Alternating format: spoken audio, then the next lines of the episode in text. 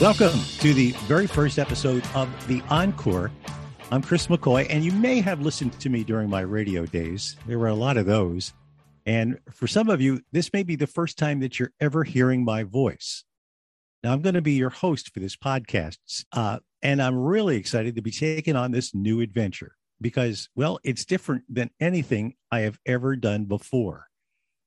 Now, I've spoken into a microphone for years but never for a podcast. And I took this on because after 45 plus years in radio, I finally retired, but I felt like I had a lot more time on my hands than I knew what to do with. So, what do I do?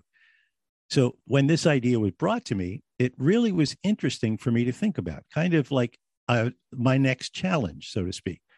And actually, the person who brought this idea to me is my producer, who I want to introduce to you in just a couple of seconds here. But when she first brought it to me, I was hesitant because I was so busy.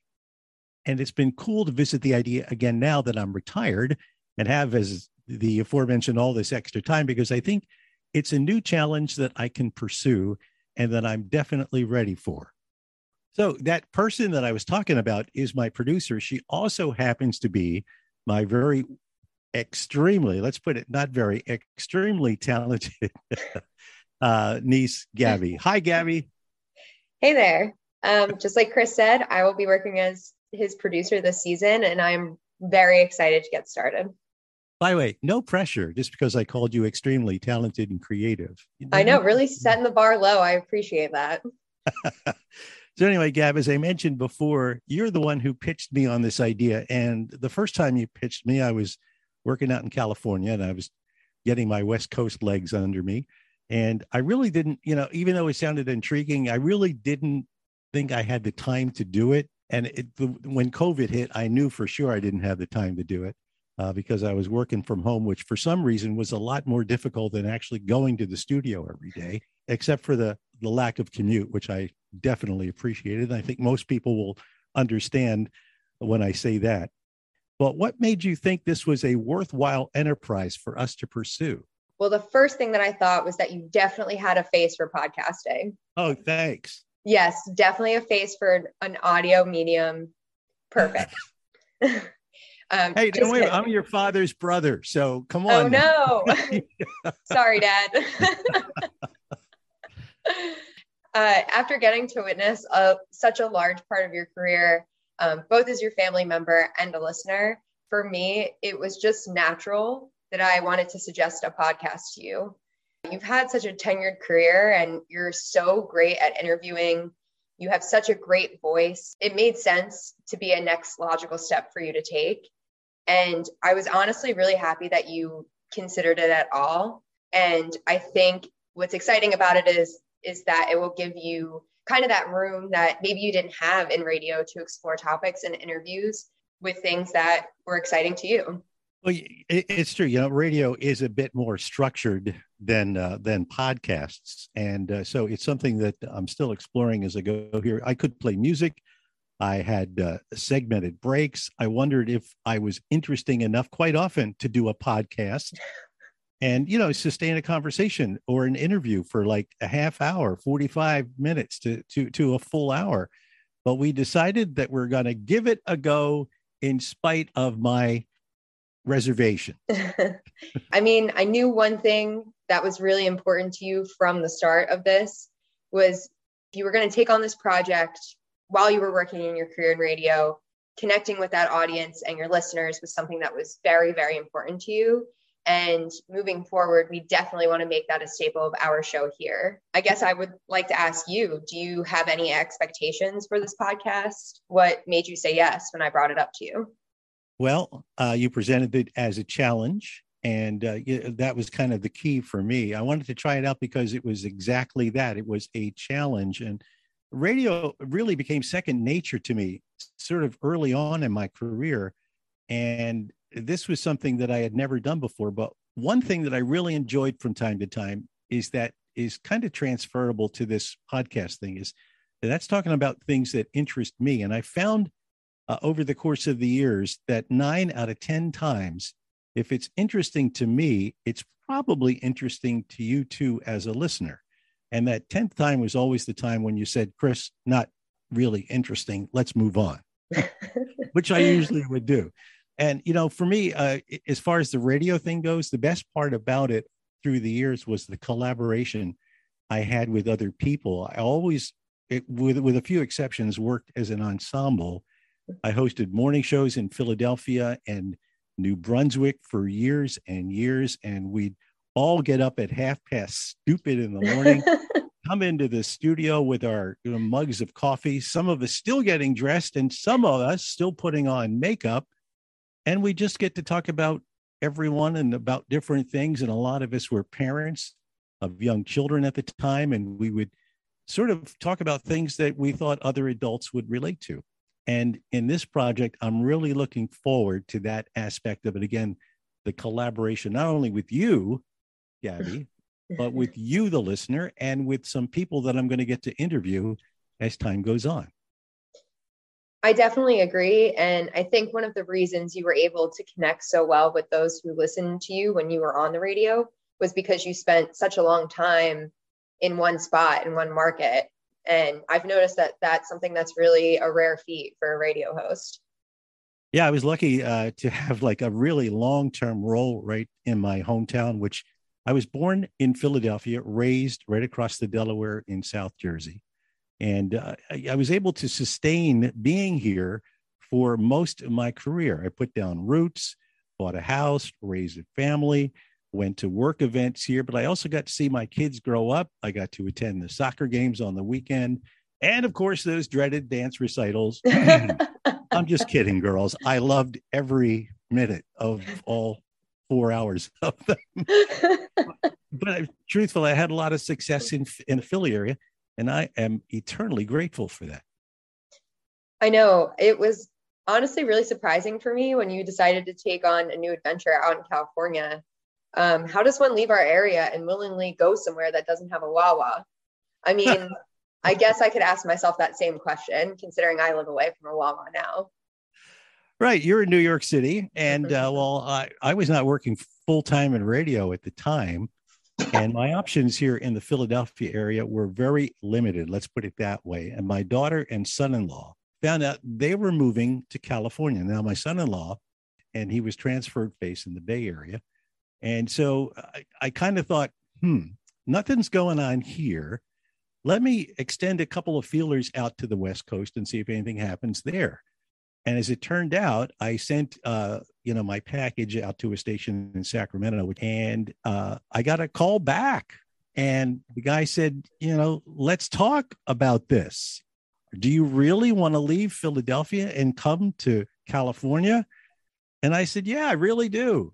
I I said, I wish you had Wawas out there, but you but I'll make do with whatever they have. Uh, this thing out there called uh, oh, what the heck is the name of the coffee shop? They're everywhere. You drive up. It's it's it's just a drive up coffee shop, and they're everywhere out there, and people love them, kind of like we like the Wawas here. Mm-hmm. Except those poor people have no idea. They don't sell hoagies. Mm-hmm. They don't. They don't sell newspapers. They don't do anything else. Just coffee. And I kind of feel sorry for them for that. But anyway, uh, I ultimately I got the job in California and I was able to move out there and be there when my daughter had uh, uh, her son, her first boy, and uh, that was beyond beyond cool for me mm-hmm. to be there for that. Yeah, that's that's incredible. Um, I'm sure it's the the really brutal winters that brought you back here to the East Coast. So welcome back. yeah, I wish you know when we sold the house here in Jersey to move out to California. Also, I left the uh, snowblower with the people who bought the house. Oh man. yeah, I wonder if I could like, you know, offer them some money and get that thing back. Uh, because my, you know, my back is four years older than it was when I left. this is a plea digging. to the new owners. Can we yes. get the snowblower back? yeah. Please, I'll uh, give you twice what you didn't pay for it. All right, let's I'll tell you what, let's take a quick break. By the way, I thought of the name of the coffee shop in California that's everywhere. It's Dutch Brothers. That oh. was driving me crazy. Yes. anyway, we'll be right back with more of the Encore. And we're back. Hey, um, so I thought it would be really great for your new listeners or just people that haven't heard from you in a while. You told us about how we got to this point. Tell us a little bit about your career. What led you to hanging up the headphones? Well, uh, we got to go back to, let me see, it was 1974. 1974. I was going to school. I was going to Camden County College. I was not really into it at all. Uh, I I took I, I took a pause year after high school, which ended up to be well. I'm still in that pause year, by the way. I, I I was a, a psych major, and I didn't really want to do psych, but it seemed like the most interesting thing to me. But what I really wanted to do, ever since I was a freshman in high school, was be on the radio. But I thought, nah, that's never going to happen. I mean, how many people get to do that? So while I was going to school, I was also taking classes at the American Academy. It was kind of a broadcasting school. Some of them are still around. And as I neared the end of the, I think it was a three month course, as I neared the end of it on the bulletin board there, they had, you know, potential job offerings. And one of them was for a little AM radio station down in Vineland, New Jersey, uh, that was looking for somebody to work nights. And I thought, well, I'm up at night. I'm 20, 21 years old. I can probably do that. Why not? So I took the number off the bulletin board and I called the guy. His name is John McIntyre. John is out of the business. He's a financial wizard these days.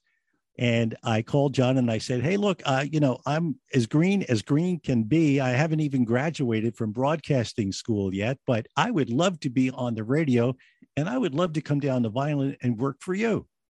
He says, Okay, well, let's, why don't you come on down and we'll talk about it? So I did. We went down, we talked about it, we hit it off really well. He was just like a year or two older than I was. And he hired me. And the way I see it is he was going to hire the next guy that walked in that door. and it just happened to be me. So I lucked out. That's how I got into radio. So the foot was in the door, and the rest of it is kind of like, uh, you know, a whirlwind uh, to me. From there, I spent a couple of years there at my first station. Uh, I was making, I was bringing home $63.57 a week. That's what I cleared after taxes. yes. That's what I make after taxes too. you poor thing. But I, I, you know, I looked on it as, you know, they're paying me 63 bucks a week to go to school to learn how to do this radio thing. So I spent a couple of years there. And then I heard about an opportunity at a slightly bigger station in Ocean City, New Jersey, if there's such a thing as a slightly bigger station in Ocean City, what there was right there, 10th and Asbury, place called WSLT. It was an oldie station. At the time, I was so into oldies. It, to me, that was like, oh, my dream job here early on in my career.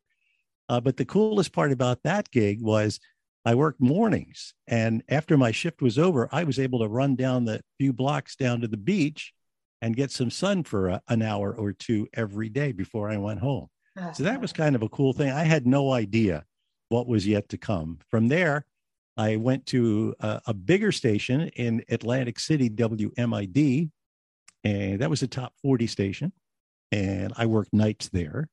It really wasn't my cup of tea. I wasn't like into screaming on the radio doing the top 40, you know, hey, everybody, here's number one, number one, number one. so uh, I, I was kind of looking to get out, but to get out and do what and where I had no idea. And then a guy from a Philadelphia radio station that I used to listen to happened to be visiting Atlantic City, and he was visiting somebody he knew at the radio station there at WMID. And I got a chance to talk to him out in the hallway, and he said, You know, they're looking for part time uh, up at WPEN, which at the time was called 95 PEN, and they were doing oldies and doing a really good job of it. Some very talented people on the air. And he said, Why don't you send a tape up? What have you got to lose? So I did. I sent a tape. And about three or four days later, I got a call from the program director there. Peter Mockover was his name, still is his name, as a matter of fact. And uh, he said, uh, Why don't you come up for the interview? So I went for the interview. We talked, we hit it off.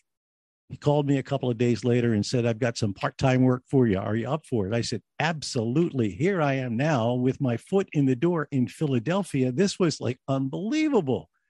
Just a few years ago, you know, I was working at Acme Markets as a cashier and going to school. And now here I am working in Philly radio, my dream all along. So I got onto PEN. That lasted a few years before PEN switched to what they, I don't know what they would call it. I called it the uh, American Songbook. You know, so being a guy who's 21 years old, at the time I was not really well versed in people like Tony Bennett and Frank Sinatra. Uh, forgive me, I just wasn't. So that didn't last. And I was kind of shown the door there.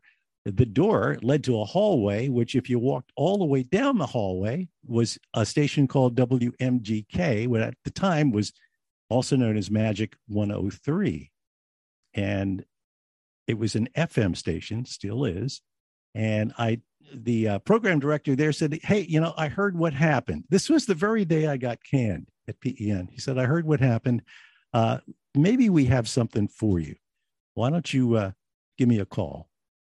So I did. I called him. We talked.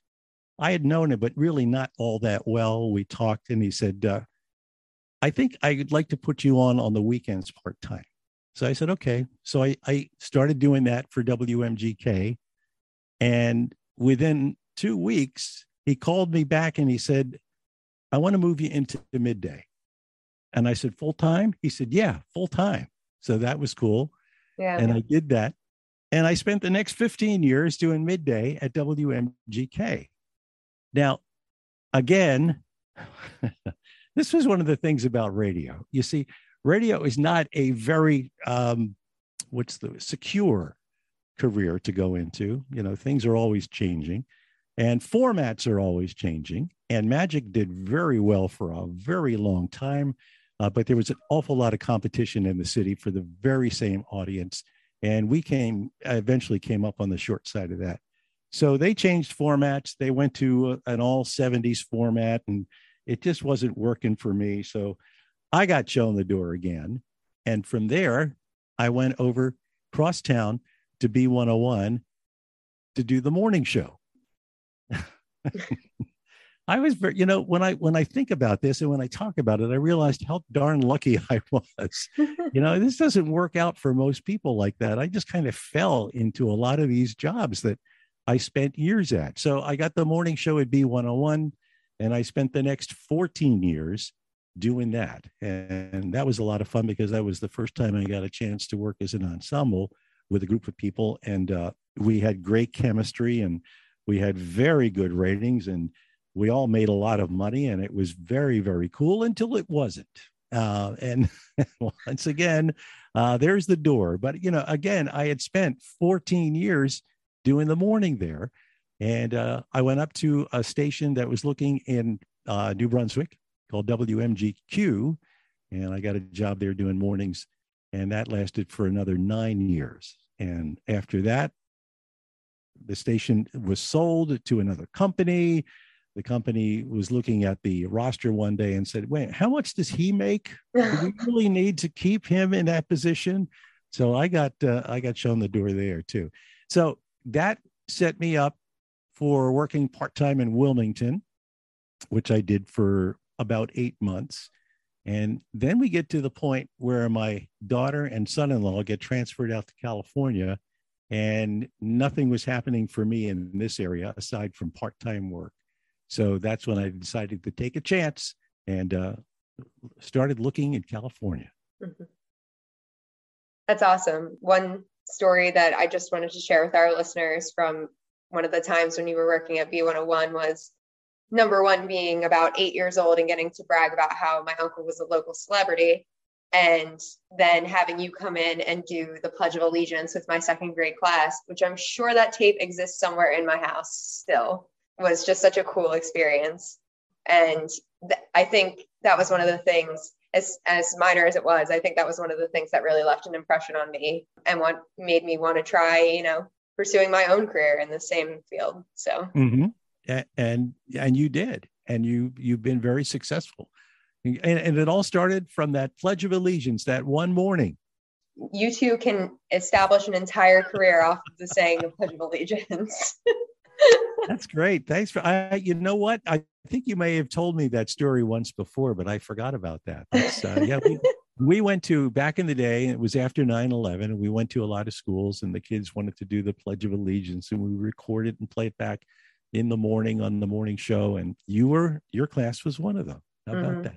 Yeah, it was good memories. Good memories to set up what was to come. All right, look, I, we're going to take another quick break here, and when we come back, I'm going to introduce you to four people who are very important to me here on the Encore.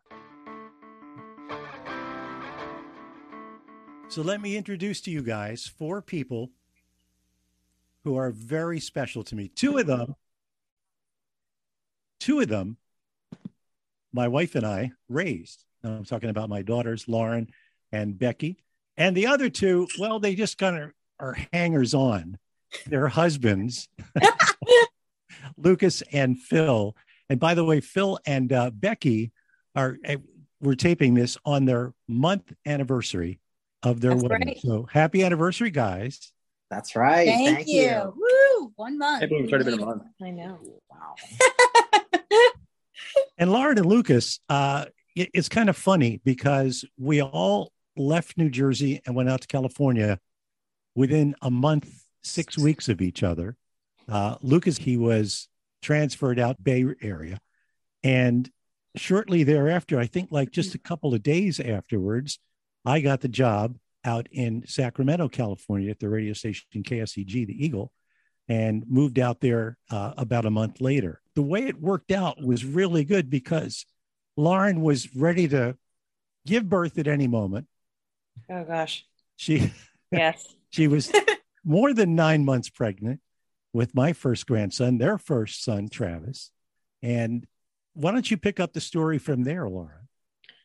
It felt like uh, I was receiving a gift from the heavens, honestly, uh, because we were, we found out that we were expecting. I really think it was like the same week that we found out that we would be moving all the way across the country. My first time leaving the area and so the timing, I mean, we were very excited, but the timing was just like mind blowing. It was like this dichotomy of excitement and just like pure what the heck is going on. Finding out that you were going to be coming out there and joining us was it was almost unbelievably too good to be true. I mean, for the fact that we were going to have family with us when we thought that we weren't going to have any and we were going to be sort of fending for ourselves. And then also the fact that you were going to be able to spend time with your grandson, your first grandchild, when we thought that it was going to be sort of like this almost non existent re- relationship, at least in the beginning for the first few years, where you weren't going to really get to spend any time with him. So, so it, it could not have worked out any better. And I don't know how you felt about kind of hanging out with us for those first few weeks, day in and day out, but we, we certainly uh, liked having you around. Well, the whole thing, I, I still, to this day, I still can't believe the way it worked out.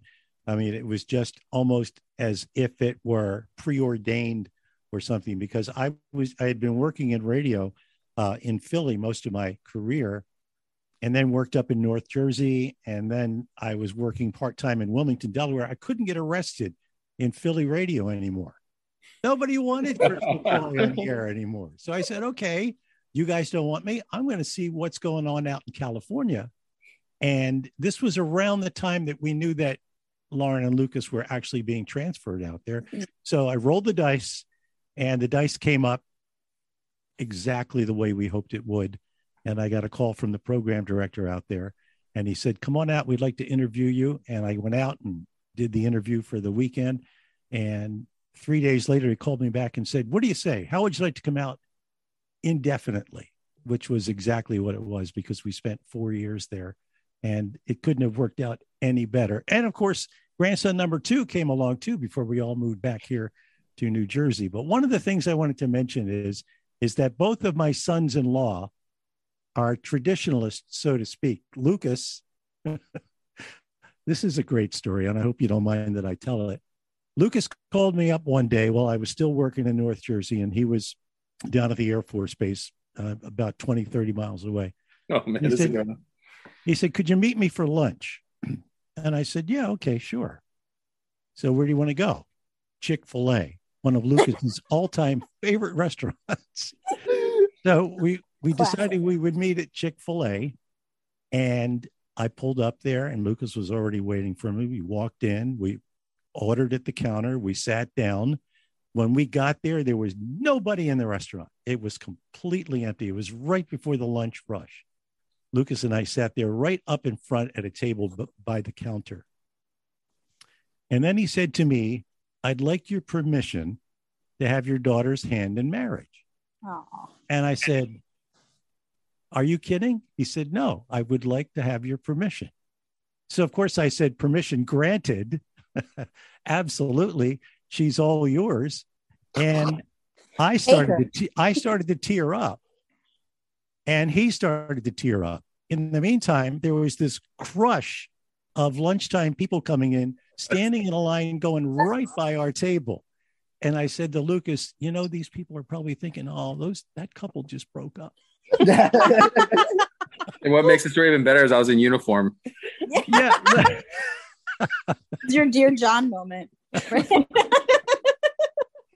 So uh, I'll, I'll i wish let... I could have been there. Honestly, yeah, I really do. Hey, just a quick quick follow up too on the on the last story you told. Uh, I thought it was so crazy how we you know we we did our, our goodbye there because we stayed with you guys the last couple months before we moved to California, and I, will never forget the goodbye with the whole family, including Becky in the driveway waving us waving to us as we drove away with our. Oh, with God. my Jeep and Lauren's uh, Hyundai uh, on the back of the on the back of the trailer. Yeah, but we took our two weeks to get out there, and you got there like three days after we finally got to California because we picked up at the airport to go to your interview and then you also were the first person to sleep in our new house on base because you're still staying next door with the neighbors and we had an air mattress set up in the guest room and you slept the, you were the first person to sleep in our house on base. I didn't know that. That's yep. really funny. Yeah those were fun times they really but our breakup at chick-fil-a was even better yeah yeah well eventually roberta came out and uh, once she got the house in new jersey sold she came out to california too and we were able to move out of your house there on base and into an apartment in uh, Woodland, California. So I'm sure you guys were you were glad to see us go. You were happy to have us out there, but you know, who wants mom and dad living with you all the time? Even if you have a brand new infant in the house, which I, I totally understand. Now, on to Phil, who a lot like Lucas is a traditionalist as well. I was in California, but Phil, you were still in Jersey. And you called me up one day, one afternoon, while I was at Lauren and Lucas's house with the grandsons. And you said, Chris, I would like your permission to marry your daughter. And I said, wait a minute, Lauren's already married. I'm in high demand. What can I say? he said, no, dummy, I'm talking about Becky. I said, okay, absolutely. And uh, I teared yeah, up I then. I yeah, once again, you know, to get me to cry is not a uh, is not a difficult task, but at least they weren't. We weren't in the lunch crush. I was. I was. I remember I was in Lauren and Lucas's backyard. There was nobody else around. I don't know what how. I think you teared up too, Phil, if I remember correctly, right? Mm-hmm. It was right after I bought the ring, and I was so excited to tell someone, then I was like, oh, wait, I need the first person I need to call is you, of course. And I FaceTimed you. Yeah. I FaceTimed you right in the parking lot, right as I in the, walked in the, the parking door. lot of Jared. Yeah. Jared parking lot. I went to Jared. He went to Jared. I went to Jared's. yeah. Well, at least if he said no, you were really close to Jared, yeah, and you could have just made a quick return. a quickie return. I've been like, yeah. hey, hey, sorry, sorry, this was a mistake. Drive it back, but in cash. I don't know. If you drive it off the lot, is it like a car? Does it lose its value that quick?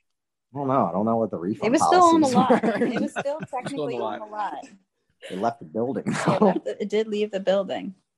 I did not know that. I did not know that Phil asked you for permission. Um, as a matter of fact, he and I, you know, it's not like, like when we got when he proposed to me that it was this huge surprise. I mean, we were already planning a wedding prior to us getting engaged. So it wasn't, it was never a surprise to me. But he and I talked about whether or not he would ask you for permission, and he was like, mm.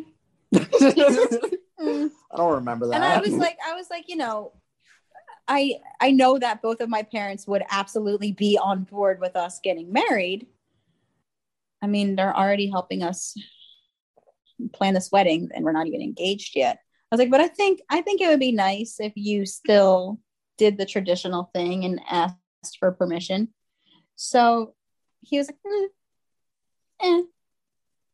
What you didn't know was that he and then he ended up doing it, and I didn't know that. He never told me.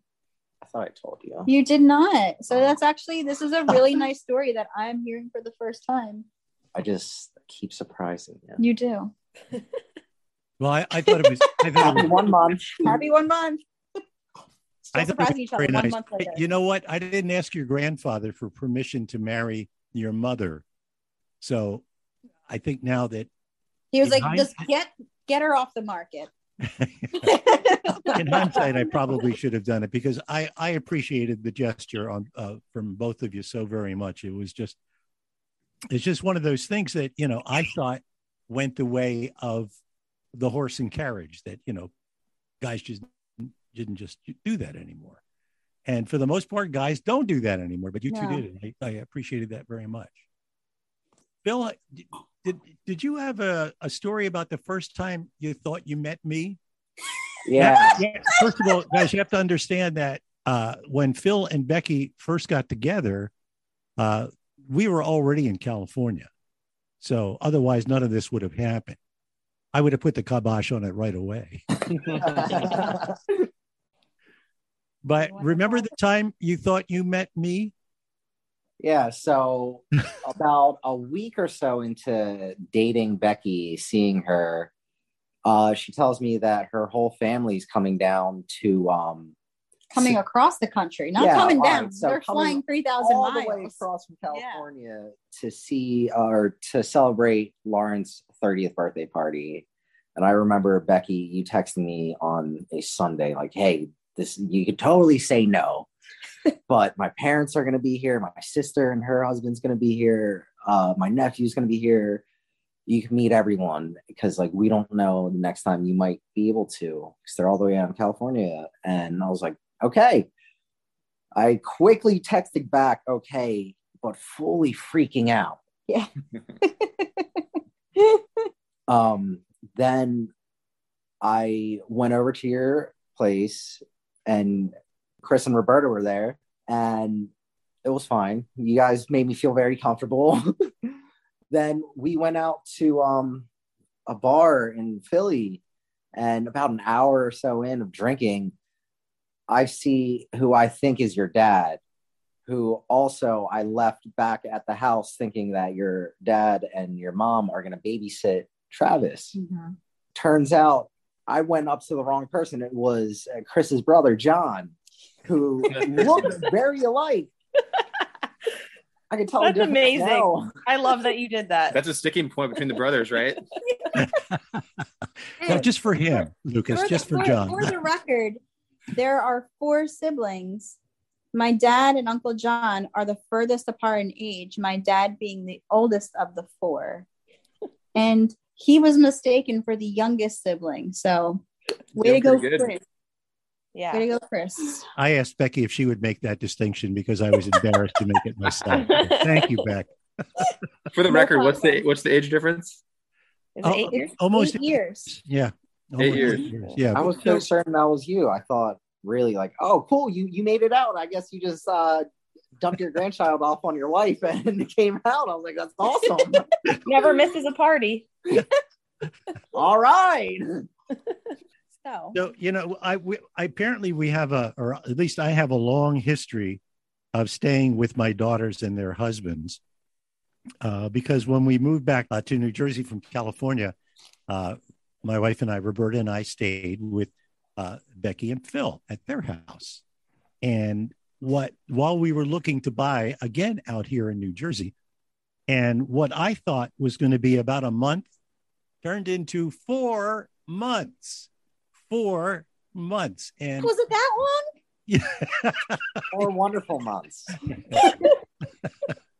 no i mean it, it was good but you know you guys had only been together a short while and you'd only been in that house for a year So, you know, here you were now with mom and dad with you all the time.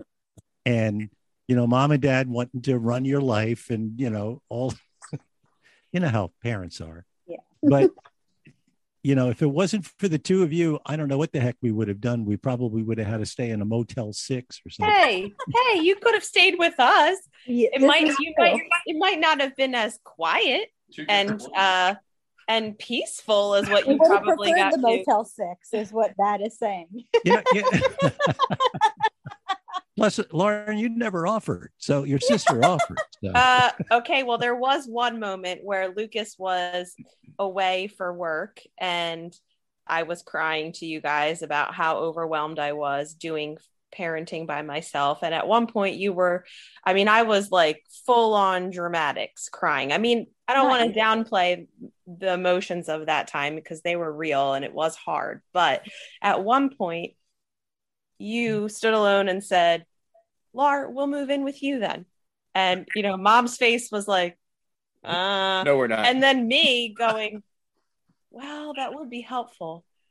Uh, but I don't, uh, nah.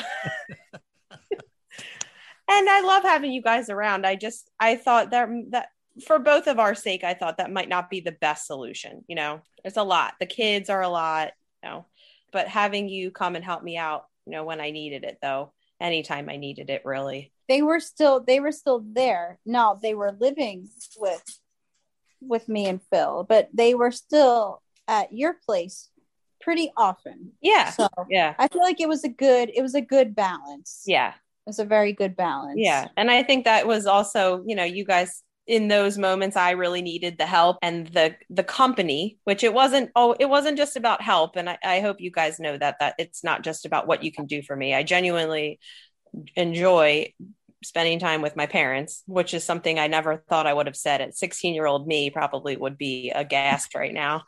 but but I think that those times gave also afforded Becky and Phil the opportunity to kind of like okay, like we get to have our, you know, alone time or date night or whatever it was that that you needed. So uh, it was a I, I think I think it was probably a good balance. Yeah. Phil would go, Are they staying over at Lauren and Lucas's tonight?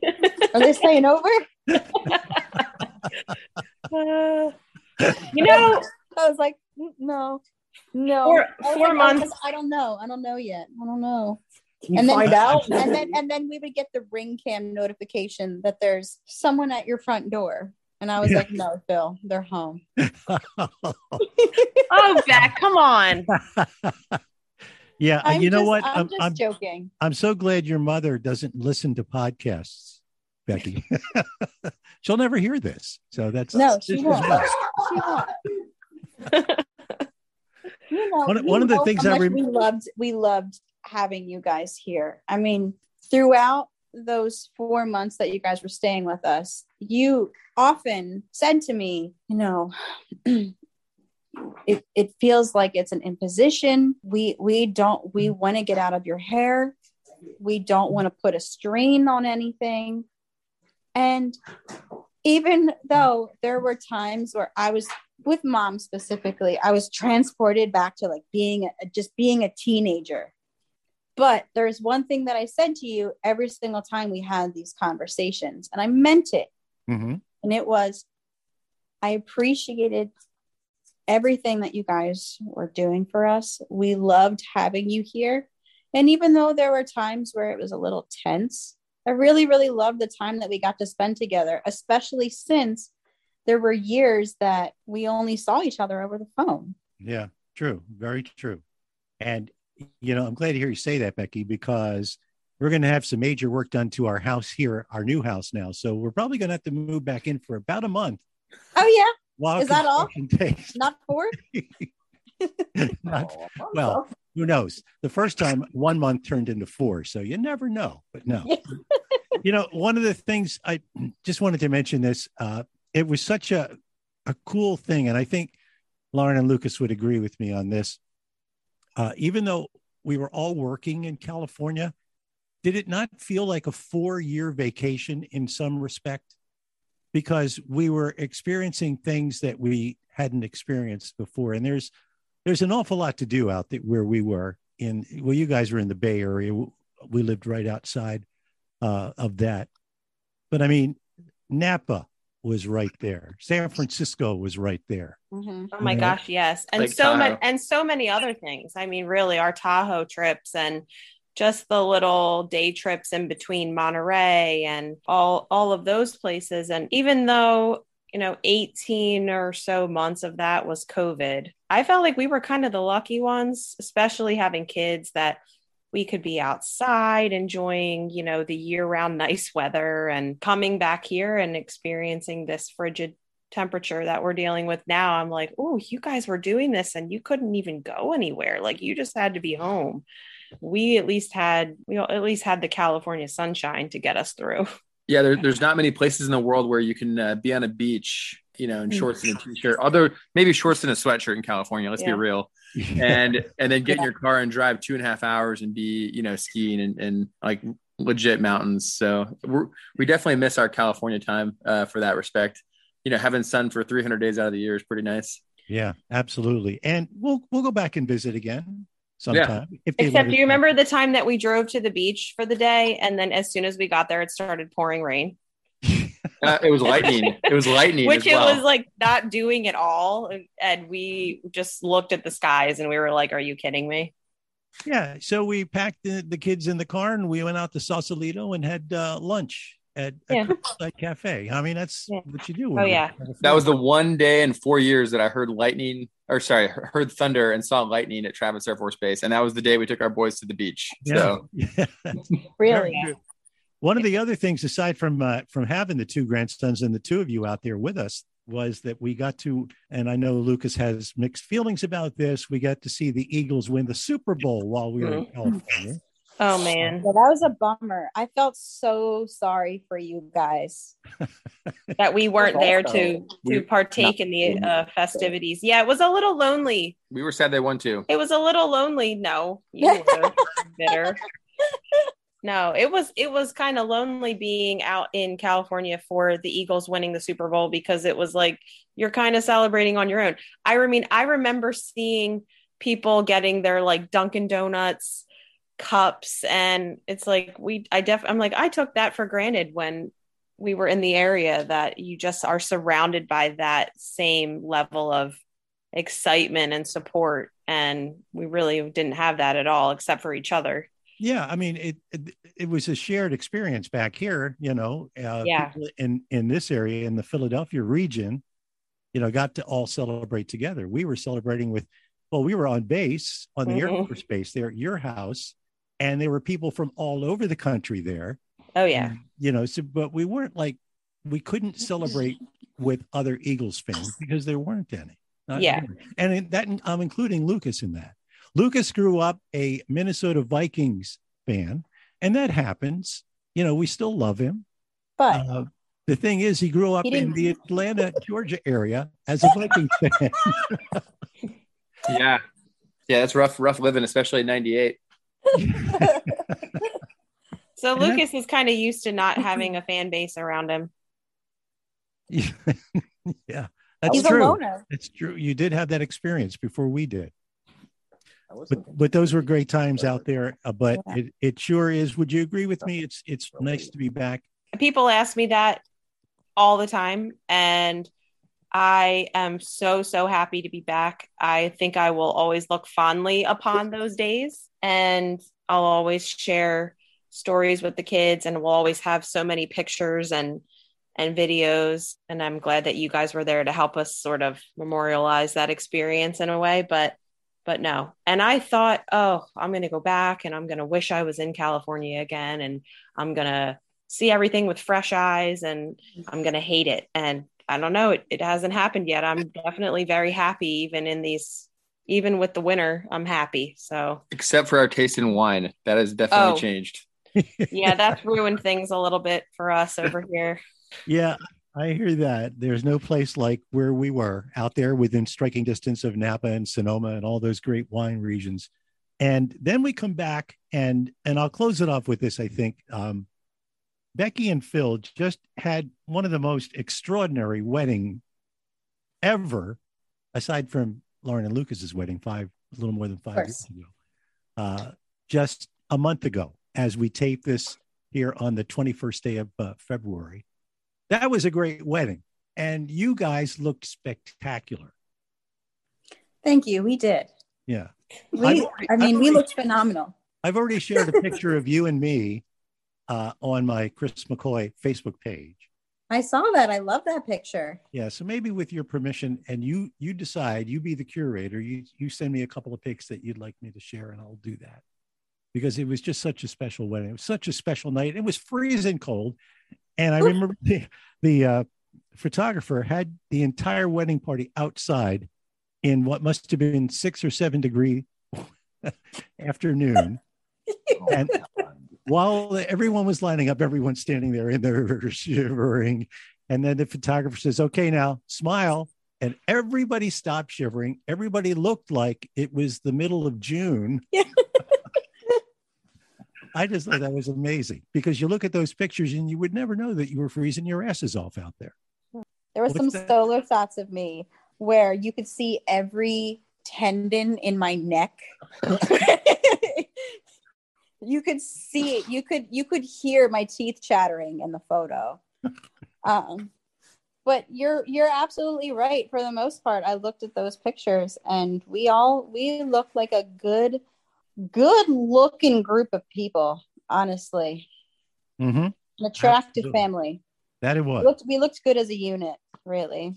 Hey, I got- I got one story I gotta tell. From the freezer. So, um, do you remember the time? And I'll, I'll, I guess I'll lead into the story by saying that we always used to go. So, our oldest son Travis has a very special relationship with his pop, um, and anytime he comes over, we always go out and, and do stuff. Obviously, uh, and usually it's the three of us to go and do outdoor activities.